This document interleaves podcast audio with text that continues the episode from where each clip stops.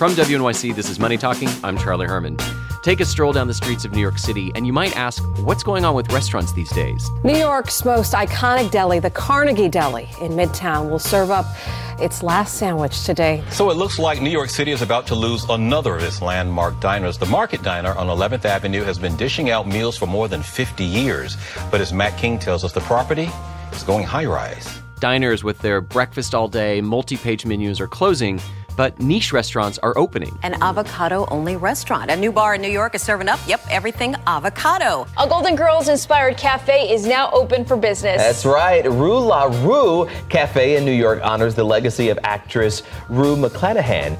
There are so many restaurants in this city, you can't help but wonder why do some survive and others don't? And who benefits from this world of revolving dining trends? Well, joining me is Derek Thompson with The Atlantic. He recently wrote about America's love for going out to eat in his article, The Paradox of American Restaurants. Good morning, Derek. Good morning. So, for eaters, this really seems to be like a great time to dine out. There's so many options that are out there, and yet you found that restaurants are struggling. That, that doesn't seem to make sense. The paradox that I refer to in the title is the fact that, on the one hand, it feels like a golden age of restaurants. Every city I go to, people who live there say the restaurant scene has never been better. It's true in Los Angeles, in Seattle, in New Orleans, in Boston, in Washington, D.C., all over the place. And it's interesting because there's a stat that backs this up. In the 1970s, Americans spent 25% of their food budget on restaurants. Now we spend half of our food budget on restaurants. That's an enormous growth. But on an individual restaurant to restaurant basis, restaurants are struggling. Foot traffic for lunch is down, foot traffic for dinner is down. It will explain that though. I mean, had that dichotomy. If we're spending more, but the restaurants are actually struggling. Exactly. This was the thing that was making my head spin. How could this possibly be true? And the thing that inspired the piece. What I came to see is that the golden age of restaurants is a bit like the golden age of television. From a consumer's perspective, what do you see? More variety than ever, better choices than ever, better TV than ever. But on an individual show basis, it's more competitive. And as a result, the cancellation rate of television shows has actually quintupled in just this decade. Same thing is going on in restaurants. Enormous growth in choice, food, options. But at the same time, there are so many new restaurants that are opening that it's harder for every individual restaurant to stay open with all this competition. So better for consumers, tougher for the restaurateurs. It's always been tough though for restaurants. I mean, their profit margins are really slim and the likelihood of success has always been difficult. So what is new about what's happening today? I think it's useful to look at this on a category basis. Let's let's uh, think about fast casual, for example. Fast casual is Chipotle, it's Sweetgreen, it's places where you know the food is fast, but the quality is high.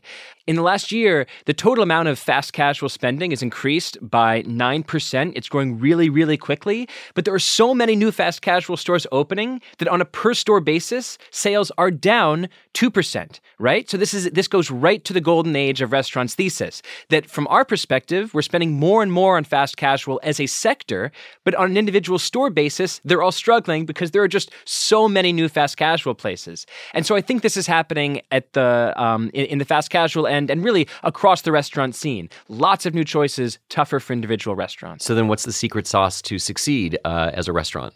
So, one other trend that I thought was really interesting is you see a bit of a hallowing out of the restaurant scene. Uh, a lot of new spending in, say, quick service, uh, fast food, and fast casual. A lot of new spending in fine dining. Really tough to be in the middle. Tough to be an Applebee's, a uh, Outback Steakhouse, Chili's, those kind of places are really struggling. So in a place like New York City, I would say, all right, well, fine dining is growing pretty quickly. People have more money to spend. They want to spend on a really unique experience.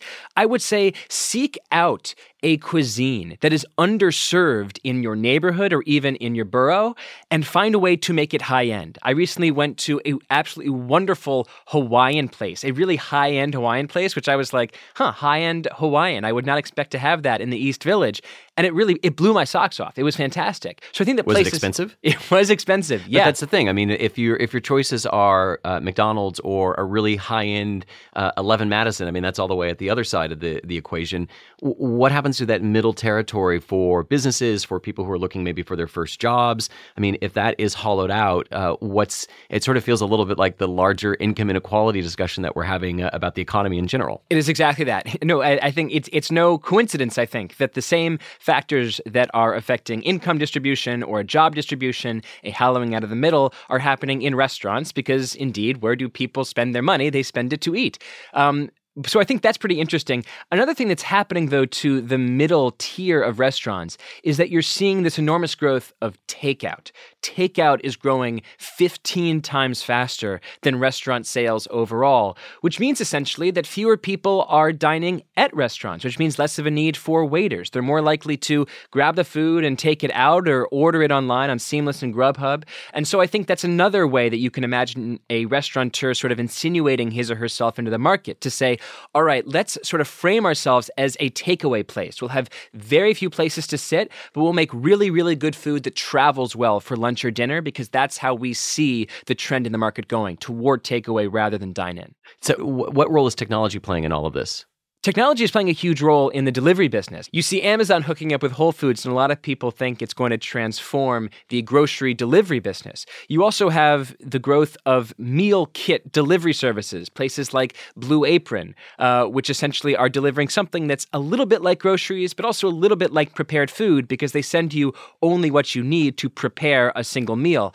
And so it's kind of interesting to think that the history of food innovation is not that rich. You've had restaurants for a long time and grocery stores for a long time, and that was sort of it. But now you have this new category of food delivery, and sometimes it's food like a prepared meal, and sometimes it's a meal kit or groceries. And that I think is sort of a, a frothy area for food innovation right now. I guess finally, for those restaurants that are closing, is there something that's being lost in our food culture? First, we're losing the diner experience, the nostalgia of the old greasy spoon.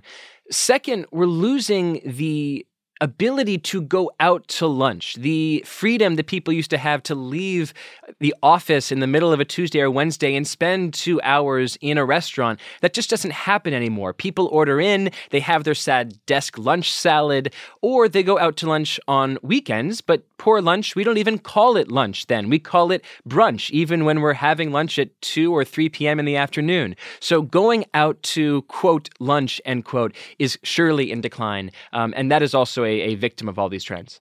Well, Derek Thompson is a senior editor at The Atlantic, and I hope you're able to get lunch today. Thank you very much. and I'm Charlie Herman, and this is Money Talking from WNYC.